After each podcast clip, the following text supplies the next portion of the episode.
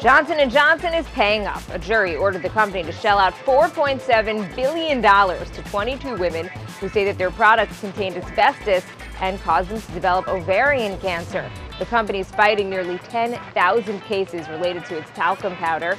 Johnson & Johnson denies any of its products contain harmful materials. Uber has a new partner, Venmo. Riders can now use the money-sharing app to pay for their trips and food deliveries through Uber Eats. The feature is called Pay with Venmo. It will show up in the payment options section next to Apple Pay. So far, Uber is the largest platform to accept Venmo payments. And want to take a trip to space? It's going to cost a lot of cheddar. According to Reuters, rocket company Blue Origin reportedly plans to charge between $200 and $300,000 for a ticket to space. Last month, company execs said test flights would start soon and ticket sales would open up next year. Blue Origin was founded by Amazon's Jeff Bezos.